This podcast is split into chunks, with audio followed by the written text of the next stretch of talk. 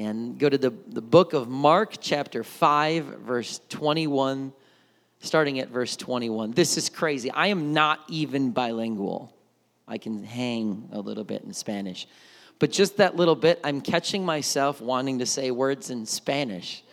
That is, I, like, I almost just said uh, Marcos, and I was like, wait a second. This would be a real choppy message if I tried to speak it in Spanish because I preached one whole message, an, an entire message in Spanish in, in Argentina when I lived there. And it, it, it, was, it was the longest message to prepare in my whole life.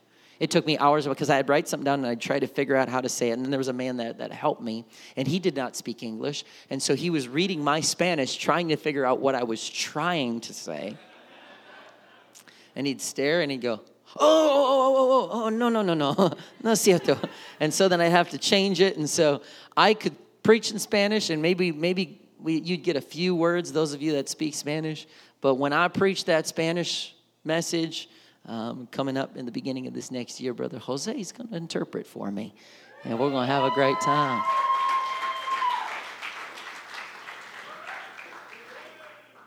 Mark chapter 5, verse 21. When Jesus was passed over again by ship unto the other side, much people gathered unto him, and he was nigh unto the sea.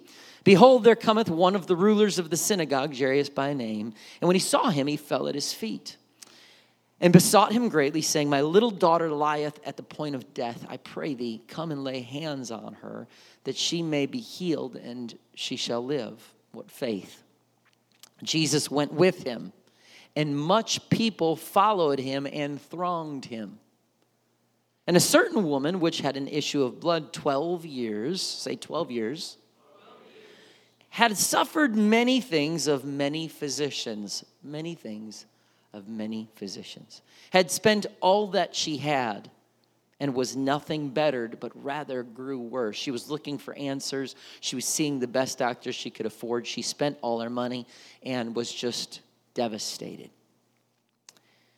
And when she had heard of Jesus, came in the press behind and touched his garment. For she said, If I may touch but his clothes. I don't even need his attention. I don't even need him to speak a word. If I can just touch the clothes that touch his body. And herein lies the birth of even anointed handkerchiefs, anointed prayer cloths that, you know what, if you can just pray, if the Spirit of God can touch a cloth, that cloth can touch a body and provide healing. Not because the cloth is magical. Jesus' clothes were not magical that day.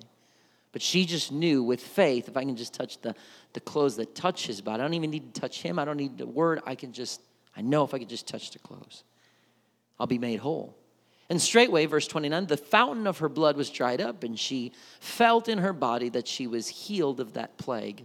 And Jesus, immediately knowing in himself that virtue had gone out of him, turned him about in the press and said, Who touched my clothes? Could you imagine traveling with Jesus right now? It's not like they were on a seven lane highway. They're in the middle streets, walking in narrow paths like you would find in the Middle East, like we found in the Middle East, Chad. It, we would, we'd walk on narrow streets. It's funny because they never know this is coming, but it's like they have it on speed dial. Chad, we're going to have to go to Israel again because we have gotten more handsome with age and a bit more muscular. So we we probably should go again. And so imagine this they're traveling together and you know, people are just there, oh, make way, the master, make way. And, you know, they're going through the streets, and he just stops and goes, hang on. Someone just touched me. His disciples said, Thou seest the multitude thronging thee. It's amazing because we think like they were just these obedient followers. You better believe that at times they were like, What is going on with him? Why is he sleeping in the middle of a storm? Like they would no doubt get frustrated with Jesus at times. just like probably you do at times when he doesn't move and act and fast as you would like. And so they're like, You see, it's the multitude. And you're saying, Who touched me? I mean, they were probably trying to be respectful, but maybe just a bit sarcastic. Are you, are you, are you kidding me right now? You're asking? I, I, I picture Peter being the one with the big mouth. Uh, Jesus. There's people all over, and you're asking me which one touched you. Okay, this is impossible. he looked round about to see her that had done this thing. But the woman, fearing and trembling, could you imagine? Being that woman that says, I got so much faith in it. If I can just touch the, I don't need to touch him. I don't need him to stop. I don't need him to talk to me. If I can just touch the clothes that touch his garment, I'll be all right. So she's pushing through, probably getting her hand stepped on, getting hit in the face. People are walking, getting kneed in the side of the head, and she's reaching out and she just touches, and whoa, she just stops. And instantly he goes, Who touched me? The terror that would have went through her body. Because they're not sure, you know, exactly what this is. There's no description of the bleeding. It was possibly uterine bleeding. If so, it was not only debilitating, but it rendered the woman religiously unclean so that she could not, no pious Jew would have any contact with her. She'd have to be in a time of being unclean. You certainly couldn't be with money. You definitely couldn't touch anyone. She had been like this for 12 years. So imagine that it's not just the physical toil and the cost of going to the doctors and the agony, but it was the fact that you were isolated, that you could had to be away from certain people, that your disease, so to speak, in that day, your uncleanness would keep you from the presence of people. So this day, she's just like, I'm done. This is it. I'm risking it all. I'm going to, I'm, I just got to touch the hem of his garment. And he stops. Who touched me? As soon as she touches him. So, no doubt, she was panicking. She was freaking out, just going. Uh, she, she might have feared the consequence of defiling the holy man of God by touching him in her unclean state. She may have feared a rebuke for having delayed Jesus making it to the home of Jairus for, to, to, to deal with his daughter. Or she might have been overcome with the awe and emotion of what just happened so quickly, because there's no doubt instantly she felt what? Whoa. And he, he looks at her, and she's fearing, she's trembling, knowing what was done in her because she immediately knew she had been healed. She came and she fell down before him and told him all the truth. Again, she's like, I'm busted. I'm going to come out and say it and just hope somebody has mercy around here. Thank God it wasn't the Pharisees to make the decision because they would have probably killed her. I'd rather always err on the side of grace. And he said to her, Daughter, thy faith hath made thee whole. Go in peace and be whole of thy plague. Today, I want to talk on this topic who is touching Jesus? Who is touching Jesus? God, we love you. We are so grateful for what we sang about the truth, the principles, things that are more than a song. They're alive, they're real, they're biblical. God, they're things that you're doing in our lives, God. And we have worshiped, we, we've, we've ran, we've jumped, we've we've knelt down, we've raised our hand, we've cried, we've, we've raised hands in worship to you, God. And I believe that the windows of heaven are open, that you are getting ready to do some things here today. And because I believe that you have received our worship today. So, God, just work through me, Lord Jesus. Help me to be the one that just allows you to use my lips and my mouth as your vessel, God, that I don't do anything that would get in your way, Father, but that you would accomplish absolutely everything, not, not one thing, Lord God, that you don't that, that you would have complete 100% total freedom to do everything that you want to do in this place on this afternoon. In Jesus' name we pray. Amen you take a step back from hypothesizing how she might feel and you think about what Jesus would feel. He stops and he says, Hey, virtue left my body, virtue left my body. Well, that's pretty interesting that he's walking and they're thinking like, we just, who touched you? What are you talking about? The whole crowd, the whole multitude's there. But he wasn't talking about just a physical touch. He actually felt someone come to him and touch him with an expectation to receive something from him. There was a whole bunch of people that were thronging him, that was hitting against him, maybe touching him and go, hey, Jesus, hey, we love you. Good to see you. No doubt some of the followers were probably trying to make a path for him to walk. People were probably trying to reach out to him, not because everybody loved him, worshiped him, believed in him, but they liked the show. This guy was famous. He everywhere he went, there were signs, wonders, miracles. So certainly some people followed him, and they were they, they were like, I want to be close to you. I want to follow you. I want you to be my rabbi. I want to know more about what you believe, what you're teaching, what you're preaching. Maybe they even believe he's a supernatural being. But a lot of people showed up just to see the show, just because, wow, hey, the show's in town. Let's go check it out. And so there's a difference between a gift and virtue. We can operate spiritually on gifts. The Bible talks about the gifts of the Spirit. But people who operate solely on gifts and not on the virtue of God's Spirit deep in, within them, th- those people will crash and burn eventually. And no doubt, if you've walked in this truth for any extended period of time, you probably could think of people, list people, name names, not being judgmental or rude, but just people that you either respected, loved, looked at, uh, looked up to, and they once were mightily used of God, and then they walked away from truth, even in spite of all of these spiritual gifts, all these incredible things. And sometimes you're like, what? How does that happen? But what's more puzzling is when these same people will leave and walk away from truth, do their own thing, and all of a sudden miracles are still happening. You're going, that, that shouldn't be the case. If I was God, I certainly wouldn't allow someone living in sin and making those types of choices to have that level of authority and that level of gifts in the Spirit that could operate and, and be a part of these incredible, miraculous things when they're living like that. But gifts of the Spirit don't have a conscience. Let me explain. This is why you'll sometimes see this person or people who live in sin can still operate in a spiritual gift. We certainly wouldn't do it. We would, if we were in charge, we wouldn't let that happen.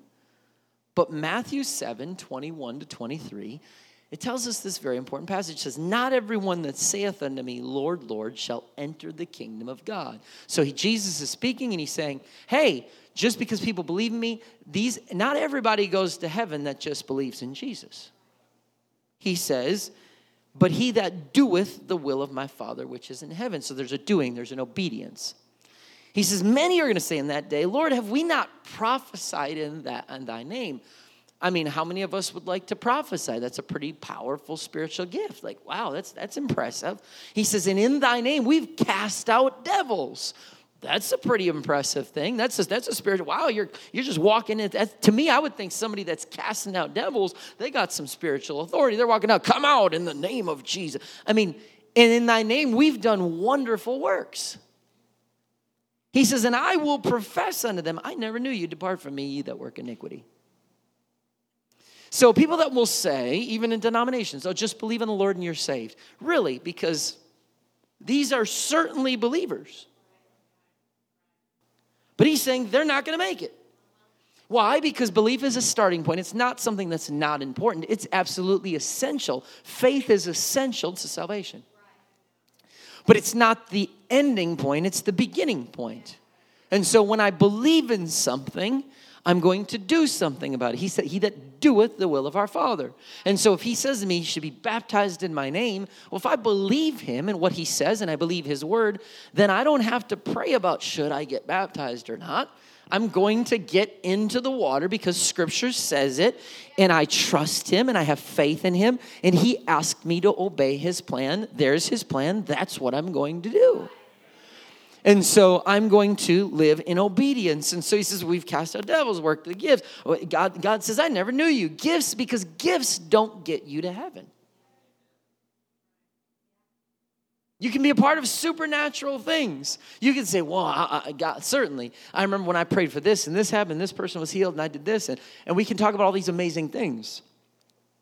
And that sometimes can be a tricky thing because when you are mightily used by God, whether it's in an altar, in a classroom, in a pulpit, eh, singing a song, whatever that is, you feel that it, it feels incredible to the, to the human flesh when the mighty Spirit of God begins to flow through you in a marvelous and supernatural way. It's intoxicating. It really is. But if you don't have virtue, if you don't have some integrity inside of you, you're not going to be able to handle that.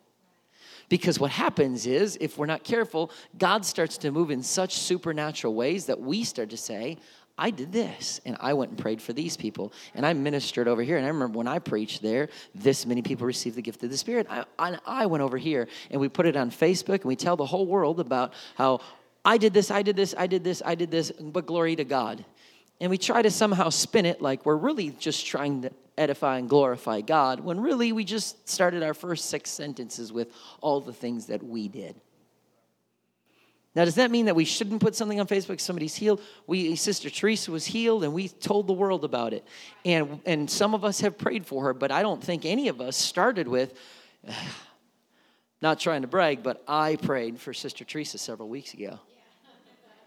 And um, God, God deserves the glory, but yes, I'm so thankful that I prayed for her. And somehow we mask our humility in pride, or we mask our pride in humility.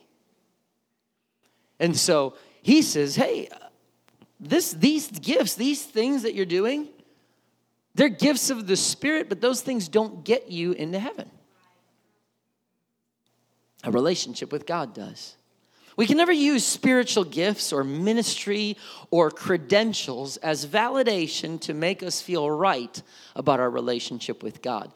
Especially, this is really geared at people that have walked with God a long time because what happens is sometimes we look back and we, when, when we have a prayer meeting, we say, God's gonna do great things today. And we're like, yeah, okay, cool, that'd be cool. Because I've been in a lot of prayer meetings where God's done great things.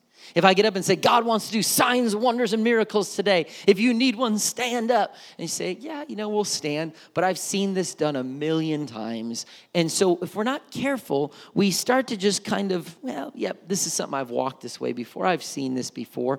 And even the longer we minister, oh, yeah, I've preached many messages. Ain't nobody gonna tell me nothing I haven't seen or heard before. I've heard many songs. Yep, we need to stand and worship God. Yep, heard that one before. This is a good song. Yep, absolutely. So we, we almost start to just, everything kind of can become mundane because we've walked that way for so long. And it happens even in, like I said, even in ministry. People say, oh, yes, uh, I remember I was at General Conference. Brother Stone came prayed over somebody, and somebody got a wheelchair. They carried the wheelchair out. I remember somebody was deaf and they couldn't hear, and they walked. I, things that I've seen in, in, with my own eyes. But we almost just to be, and, and, especially when we're the ones that are doing, when we're the ones laying hands on people, when we're the ones preaching the message, when we're the ones teaching the lesson, we can start to subconsciously look at it like, I'm pretty powerful. But God is the only boss that I know of that will fire a person and let that person keep working.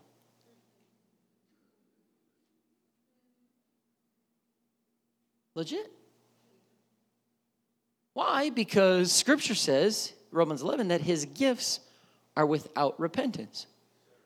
And so God is going to give someone a spiritual gift and he's going to use it to bring glory to his name. He's going to accomplish powerful, miraculous things. And so, if someone lives in sin, he doesn't necessarily remove that gift from them because he still wants to heal someone. So, he might use someone that's living like a knucklehead, crazy, doing stupid stuff. And he'll still use that person, but he's not moving because of that person, he's moving in spite of that person. And if we're not careful, we start to look and go, well, they do that. Well, they don't really pray, so they don't really come to the altar. They don't really, and they seem pretty anointed. And so I'm not going to come try to develop some super high level of commitment consecration, start talking about seven day fast. I didn't even want to do a one meal fast, seven day fast. Please forget. Like, and they're, they, they're being used, they're anointed, they're teaching kids. It seems people are getting the Holy Ghost when they speak. They're, you know, and so we go, well, Obviously, God's using them fine, so I don't need to raise my bar any higher because He can use me right where I am, and He can. But if we're not careful, God using you is not validation of where you are spiritually. And that's kind of hard for us to wrap our minds around it because we're very driven into if you perform, you get rewarded. If you do well, you get a you get a raise. If you do well, you get a promotion. If you don't, you're going to get demoted. You're going to get fired. So everything is kind of based on performance. And so for us, we come into this, we go, hang on, that doesn't make sense. I know that guy is not, he is a sinner. But yet God just, he had prayed with somebody and somebody, somebody just got healed. What in the world? Well, that's because he's the only boss that fires someone and lets them keep working. Saint of God, minister of God, child of God, we have to ask ourselves what's going on in our private lives? I once preached a message entitled Deception of Delayed Consequences. Because if God doesn't like, I sinned, he didn't strike me dead, I, I guess I'm all right. We're cool. I'm, I'm, I'm cool with God like this. But it's not the case. God, in His grace and mercy, is not going to strike you dead the minute that you do something, but just because He doesn't, doesn't mean He's okay with it. And so, what you're doing, what I'm doing, what are we doing? We, we must look is it, is, it, is it producing virtue or are we relying on gifts? When we come in and you've been assigned to be a praise singer, worship leader, musician, rock church teacher, rock academy teacher, when you've been called to lead in prayer, work in AV, work in guest relations, preach, teach, go into a Bible study, when we do these things, are we walking in going, I'm filled with the Spirit of God? Lord, let your Spirit move in the name of Jesus. I prayed. I, am I'm, I'm working for the kingdom. I'm going to teach a Bible study. I'm going to do these things. And I even prayed over my lesson.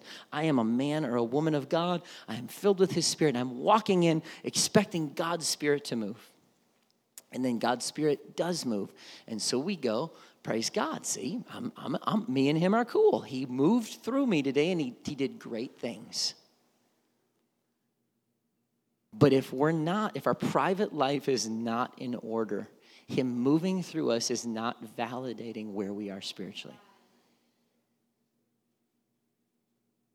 This is deep stuff, but if we can understand, if we can get this, we can make sure that, hey, it's not about the gift, it's not about the ministry, it's about the connection between me and my Creator.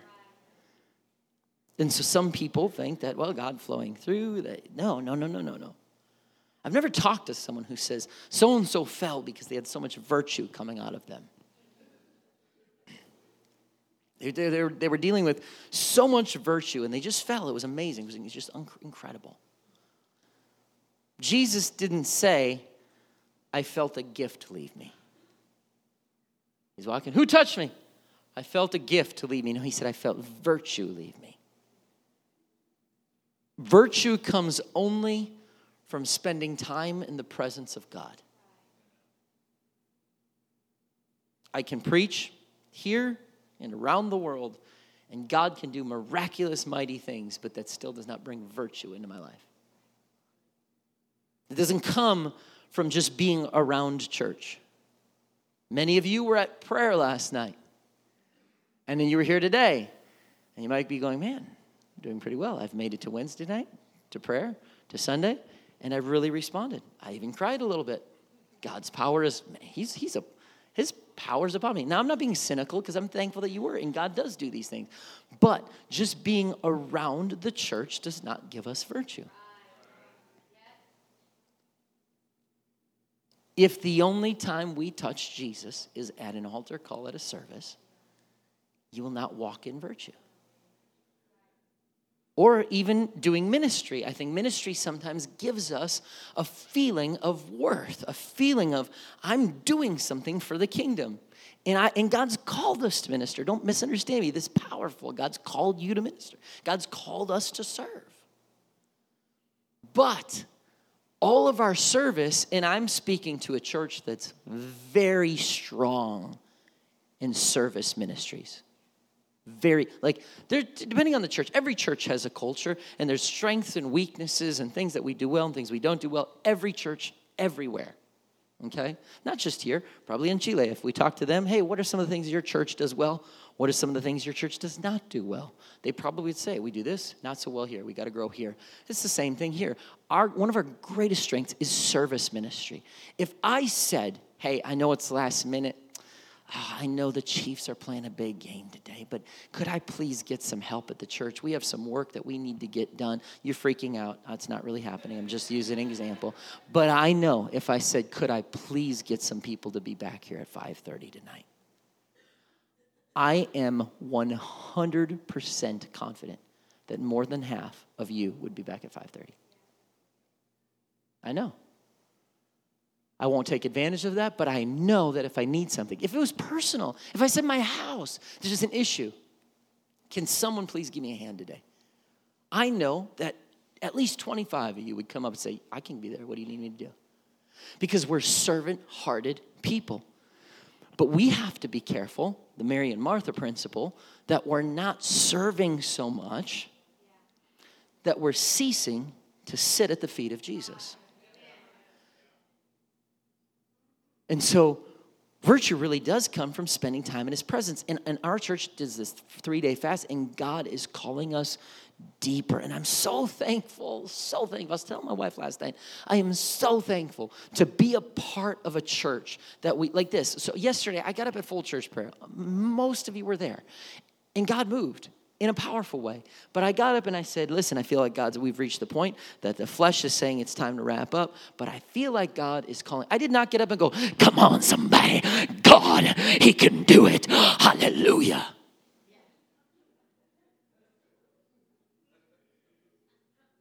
And then it really would have got powerful. I went, God can do it. Hallelujah.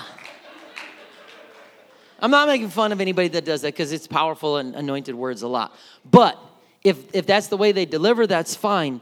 But I don't want to do something to try to ignite a response. I didn't go into scripture. I didn't go in. I literally just got up and said, hey, guys, we've reached this point. God wants us to go deeper. And I think he's calling us to do that right now. But our flesh says, stop here, but let's push past the flesh because I think God's got something great and walked away. And people began immediately to stand up, to approach the altar, to kneel down in their pews. There began to be a wail of the, of the Spirit, a, a crying out to God throughout the whole building. Men, women, children began to cry. People were laying on the floor, seeking God. Powerful move of God's Spirit. Why? Because there are people here that want to go deeper. Because there are people here. I don't have to try to make you feel bad, make you feel motivated. You know, you want depth in your relationship with God. And so that's a beautiful thing because I get to serve you as your pastor and I don't have to knock my head against the wall going, well, how can I try to get him to want God? You want God. But yet our flesh is strong. So we learn to go, okay, I really want God, but I really want cheeseburgers. I really want to pray, but I really like sleep. And so our, our flesh and our spirit are constantly doing this. And so we go, no, I want to I want to I want to go deeper. I don't want to just feed the flesh every whim that it desires. I want to start to go to the depth in the spirit. And so all of us will reach the next ceiling of growth. Here's the thing. This is maybe I should have done that. I think this I said this last week too. This might be a principle for this very very practical lesson, but all of us will reach the ceiling of growth. You will you will Anybody ever get that where you're like, man, I, have grown with God, but I feel like I kind of stagnated. Like, I, I, I, don't know, like I, I'm, I'm still hungry for Him, but yet, I don't know, I feel like I kind of hit the roof. And anybody ever get there before? Well, that's because you, you, you go in different levels in your depth in your depth in your in your anointing with God that you know you start off and you say well I've never prayed before and, and all of a sudden now you're going man I'm trying to pray 10 minutes a day and 10 minutes a day all of a sudden starts to come easier and you say i'm trying to pray 30 minutes a day and then i'm trying to pray an hour a day. For some of you i say an hour a day you're like my lord i can't even imagine praying an hour a day. I just started praying 10 minutes a day. Well nobody's asking you to do that. You are starting you're going in your growth with god. And so the key is that you continue growing. But what happens is we go to 30 minutes and we go to an hour and we're praying and all of a sudden that kind of stagnates. And, and, and we're feeling good about where we landed. We're doing our 30 minutes. But god starts calling us to greater depth And we're like, yeah, well, I, I don't know what to do. And so we want, we say, I want greater depths, but we don't really change anything about what we're currently doing. And so I still just pray 30 minutes, or I pray on my way to work, or I pray before I go to bed, or I, this is what I've always done.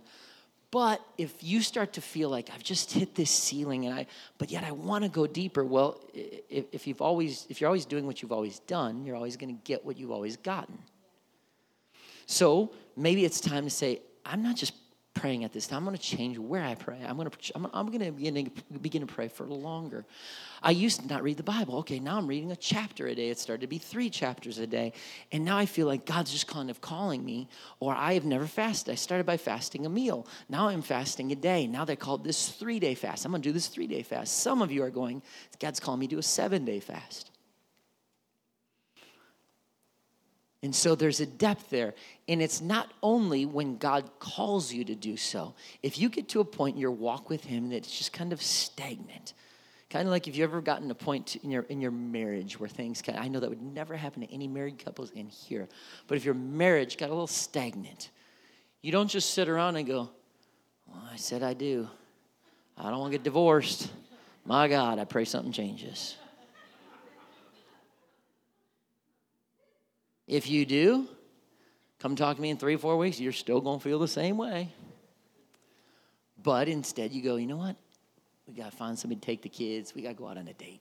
Go stay at a hotel. We're going to go see, see a play. We're going to go out to a nice dinner. We're going to go out of town for a little bit. That we do something that says, I want to rekindle some things that maybe we've gotten distracted with all the things of life. With God, it's not always, God's not always going to knock on your door and go, It's time to go on a seven day fast. And you go, It probably wasn't Jesus.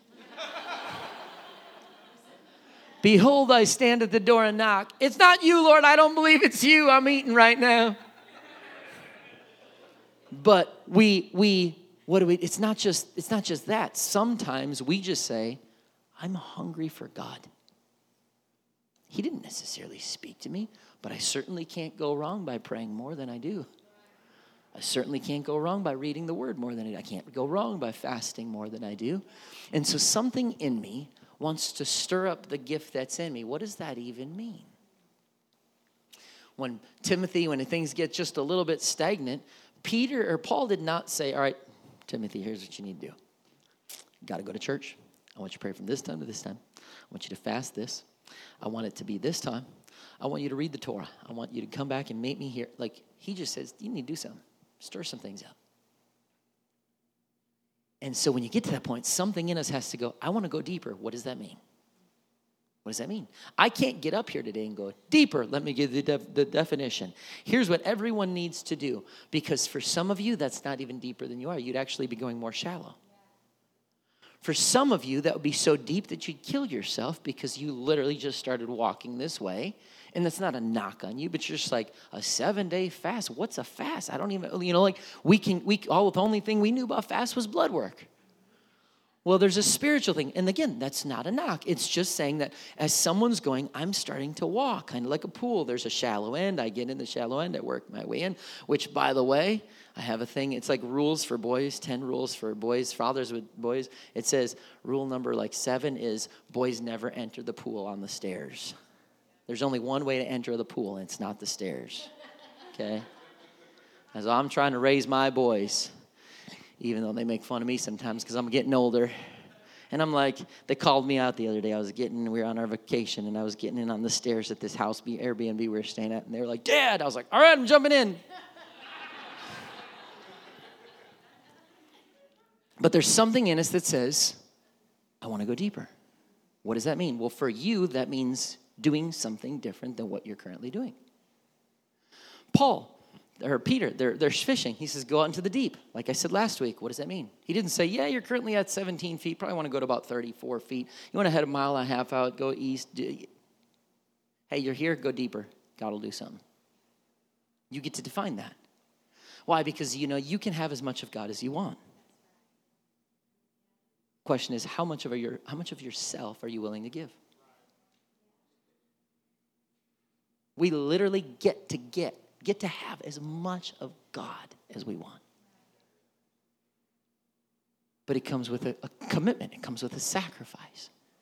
It comes with us saying, okay, I'm not just going to wait for him to tell me something. No, I'm, I feel a, a, a, prodding, I feel a stirring in my spirit that it's time for me to do something. It's not just what we add that takes us deeper, it's our personal consecration.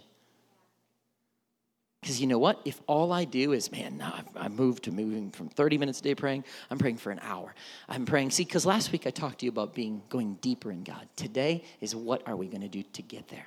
There's a theme in my spirit. God's dealing with me about going deeper. And so I don't want to just say, go deeper and pull up my hanky and go, ha. I want to say, God's called us deeper. Now let's talk about what we can do. This can't be a message. Deeper is not a season. Deeper is not a fast. Deeper is not a three day fast. Deeper is not a, a church led event. Deeper is where men and women of God say, I don't care what anybody else is doing. I want more. And it's not just, oh, I'm gonna pray, I'm gonna fast. It's also what am I, what is what about the personal commitment, the consecration? I spoke at a hyphen retreat in St. Louis this weekend. I got to talk to amazing, amazing people, 18 to 30 ish. Amazing people. God moved in a mighty way. I, I, not because of me, but because of their hunger, their desire for Him. The next generation of this organization is safe. It is safe. But I got to share with them, I'll, I'll, never forget when I broke all my CDs. Now, I know some of you don't even know what those things are. When I got serious about God and I was like, hey, I'm praying, I'm fasting, I'm doing this, but yet I'm still listening to this. My mom and dad did not come downstairs and say, Gary, are you still listening to that? Certainly did not, because they did not even know I was listening to that. That was a good, Pam probably gave me the CDs, but. I always find a way to throw under the bus. It's really fun, but I remember when I broke my CDs. I remember, see, there was a certain time in my life, again, certainly my parents wouldn't have known, but a certain before I got serious about God that I would watch rated R movies. And then I got serious about God and I said, man, this, this, this ain't right. Now, I'm only going to watch PG 13. And I remember being in high school, my friends would still sometimes get together and they would rent something. And then all of a sudden you'd have this moment of like,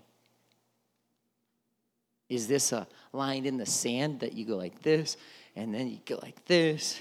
And depending on how good the service is, you go like this. Well, this one, that one's not so bad. This one just has a little cussing. This one just has a little bit of shooting. This one. So I watch it. No, the line doesn't move.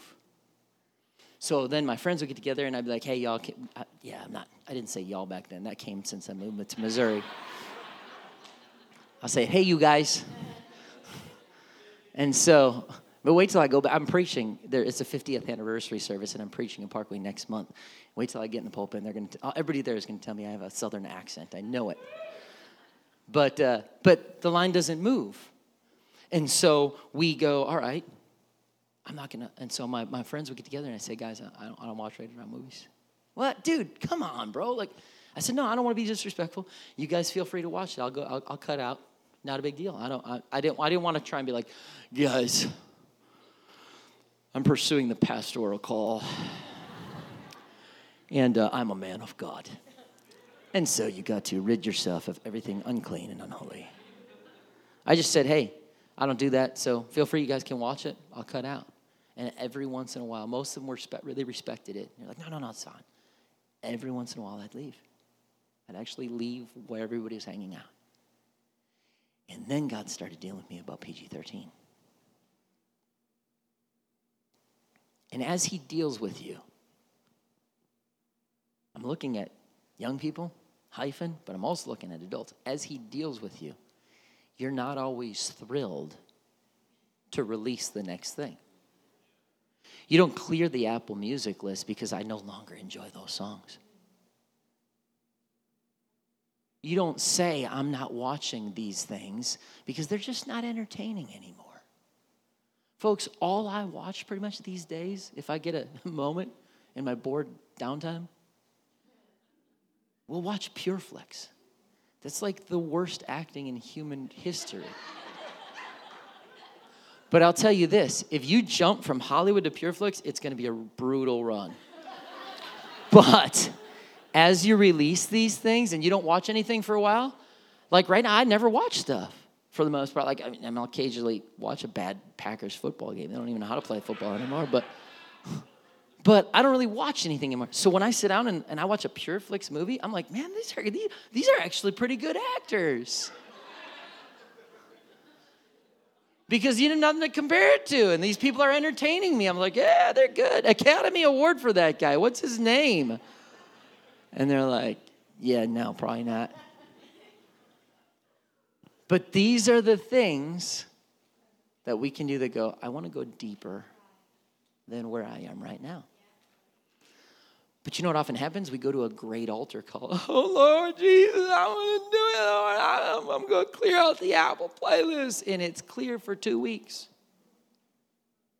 And we go back and download more. What was that good song again? I ain't been to a good altar call in a while, so I'm going back. That's not depth. It's not depth. And for some of you, you'll say, well, that's fine. And it, it'll be okay for some. But for some of you, God's calling is upon your life. For some of you, you are called and ordained by God to do great, marvelous, mighty things. And you cannot live like that.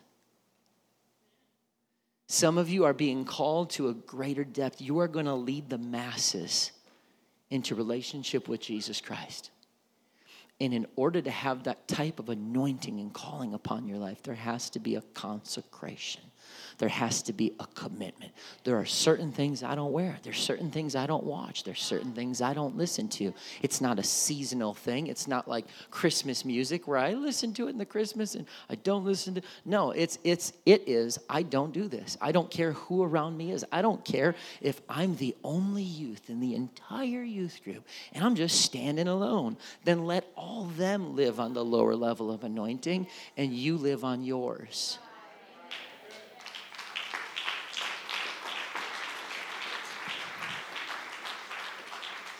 Because he's calling us deeper. What is your spirit emanating? Do you know that? You ever been around somebody? You ever been around someone that, that, that like they have a certain smell? I know that sounds weird. I know that sounds weird. Every once in a while, my wife will hug me and she'll go, Oh, you smell good. And I don't know what that means. I don't know if that means my deodorant, my skin, my cologne, but she'll say, You smell good. Every once in a while, she says, You don't smell good. But here's the thing your skin kind of the, the pheromones the you, you, have you have you have cologne you have perfume you have lotions that you like that it almost becomes and even your skin has a scent. So you might have a friend that sleeps or you might go over to someone's house. It's weird you can't smell the own smell your own smell of your house anybody ever experienced that I'll go to my mom's house and she uses potpourri and different things. And I was like, wow, my clothes, if, if she helps me and she'll occasionally like iron some clothes if we're traveling or something, she'll iron and bring it back to us and my clothes smell like her house. I'll say, wow, it smells like your house. She's like, my house doesn't smell. I was like, yes, it does. I'm not saying it smells bad, it just has a smell. You go in, and I know that Tiffany and Chad, I think they've told me our house smelled like something. I go to their house, their house smells like something. That there's there's there's scents there's scents. Am I the only crazy person or am I correct here? Okay. We're on the same page. You all are. I don't know if you're laughing with me or at me, so I'm feeling a little insecure. And so we there there are scents that go. Well, guess what? Your spirit releases a scent. Now, not a literal like, you stink. no, no. I mean, yes and no. And so, but not a literal like, oh, you know what? You smell like bath and body lotion. No, that's not what I'm talking about. I'm saying your spirit is emanating, and it emanates what you allow in it. What do you allow in your spirit? This is dictated by two things what you let in and how much time you're in the presence of God. Your spirit emanates to those around you. Think of it. The disciples never once asked Jesus how to preach. I mean, if I'm going to stand up and preach the first message of the New Testament, Acts chapter 2, the birth of the New Testament church, I would be working with Jesus like, hey, what kind of an outline should I have? What kind of bullet points? How long should it be? His probably be shorter than mine, but. And they did not say, how do we grow a church? How do we grow, how do we grow a church, Jesus? You're telling us to be the church. How do we grow a church? Really, what we see them ask is, how can we pray? Lord, teach us to pray. Luke 11, 1. That's where they say that. He was praying a certain place. They, they see one of his disciples said to him, Lord, teach us to pray. Prayer is the interface that connects the infinite, which is God, to the finite, which is humankind. It's literally this, my wife talked about it yesterday. It's this invitation from God that he, that he locks himself to prayer and he says, Hey, I'm going to connect with you, and here's the interface I'm using. Do you want to use it or not? And the only way that we walk in the Spirit rather than the flesh is to be filled with the Spirit, but also have the fruit of the Spirit. And to get the fruit of the Spirit, so that our, our, our spirit is emanating a healthy scent, to get the fruit of the Spirit, that means we have to be working in healthy soil. And if the Spirit's not healthy, it's not going to produce fruit. And so when we pray, are our prayers, are they focused on temporary things, temporal things, or eternal things? If God answered every single one of your prayers from the last six months, six straight months, He answered every single prayer. Would eternity look different, or would just your temporal world?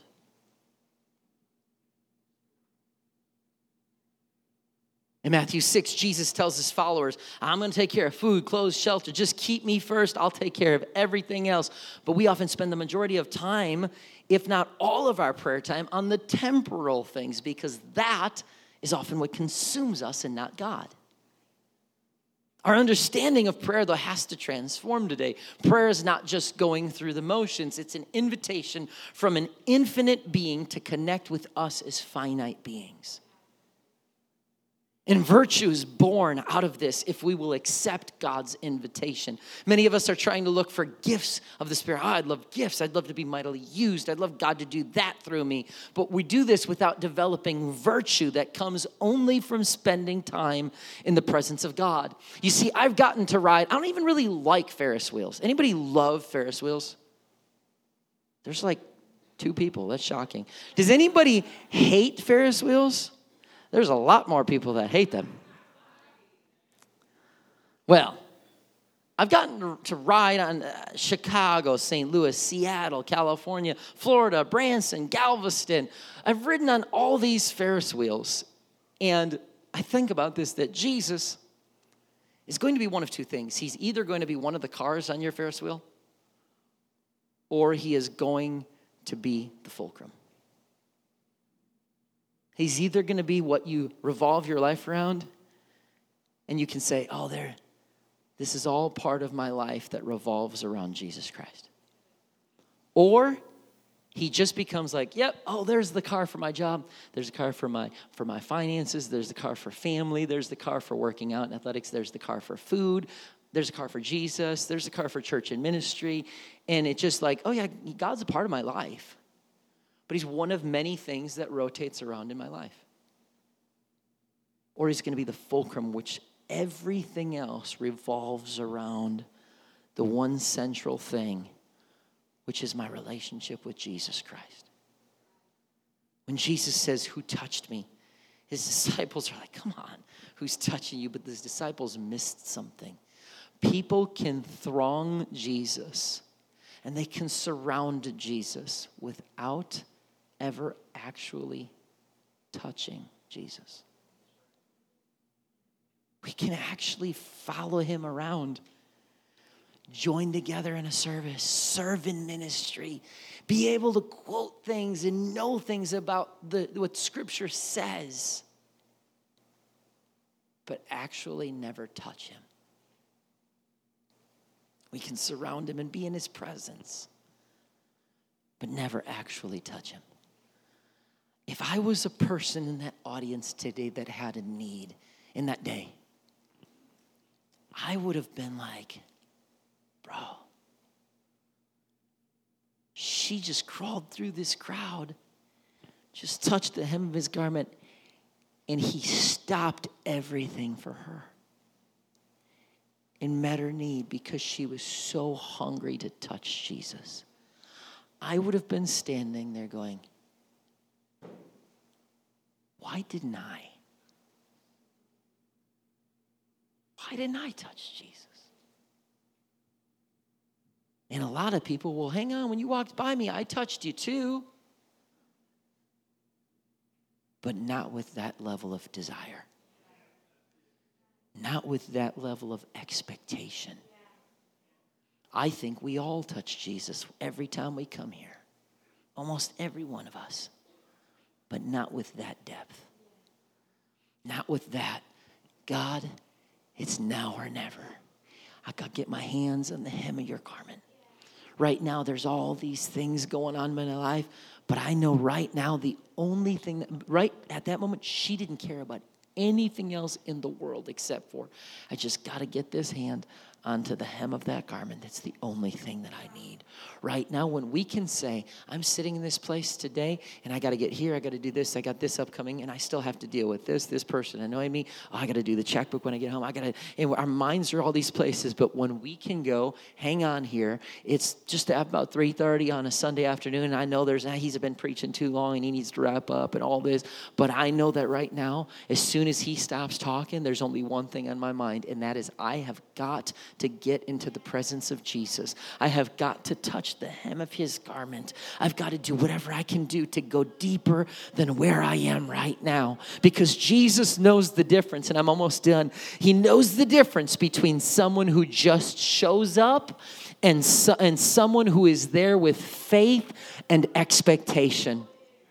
He knows the difference. We gather weekly to throng and surround Jesus, but if we're not spending time in His presence, we're not talking to Him, we're not actually touching Him, then we're not living in the fullness, we're not living in the depth of the relationship that He has for us. And I, I can say, I don't know about you, but I, but no, I think I do know about you because I watched it last night. I believe that this church is going hey, we've seen some signs, wonders, miracles. We've had some great prayer meetings, great times of worship. We're building a new building. This is exciting times. But this church is filled with people that go, that has gotten us to where we are now. But we've kind of hit a ceiling, and I don't want to stay on this level anymore. There's something in me that says, I want to go deeper. I'm not content to just stay here, that there's something stirring in my heart that makes me want to get out of this chair and get myself to an altar. I don't care what anybody else is doing. I know for me, I got to get into the presence of God because I don't want to throng Him anymore. I don't want to just get around and gather around Him. I don't want to gather on Sundays and Wednesdays just to appease a religious duty that makes me feel good about myself. I want to be like Jacob and say, God, I ain't leaving until you touch me, till you give me a blessing. I'll wrestle, I'll fight. I want to be hungry. I want to be, I want to go to greater depths in you. It's not for a season, it's a lifestyle change. It's not a prayer meeting, it's a life of prayer. It's not a three day fast, it's a new way of life, fasting weekly. I'm reaching right now to someone who says, I'm sick of myself, I'm sick of where I am. I want deeper, I want want more. I want to say, God, start a fire down in my soul. I want more of you, God. I want more of you, God. I end early, so I, I end right now, and, and I just want us to come and find a place to pray. I want us to, I, I don't want us to just rush out of here. I know there's things to do, I know that there's stuff on the agenda, but I don't want to just gather around Jesus. I don't want to just gather around him. I don't want to just say, Hi, Jesus. Oh, it's been great being in your presence today. It was another beautiful move of your spirit. You even touched that one lady who was willing to get through the crowd to touch the hem of your garment. No, I'm not going to be an innocent bystander. I'm not going to watch someone else fight to get through the crowd and touch the hem of your garment. When I'm standing there doing nothing, I want to be the one that fights. I want to be the one that, you know, it don't matter who around me, what they're doing or what they're not doing. What are you willing to fight through to say, I'm going to touch Jesus? I'm going to touch Jesus. I'm going to get my hand on the hem of his garment. Who's going to touch Jesus?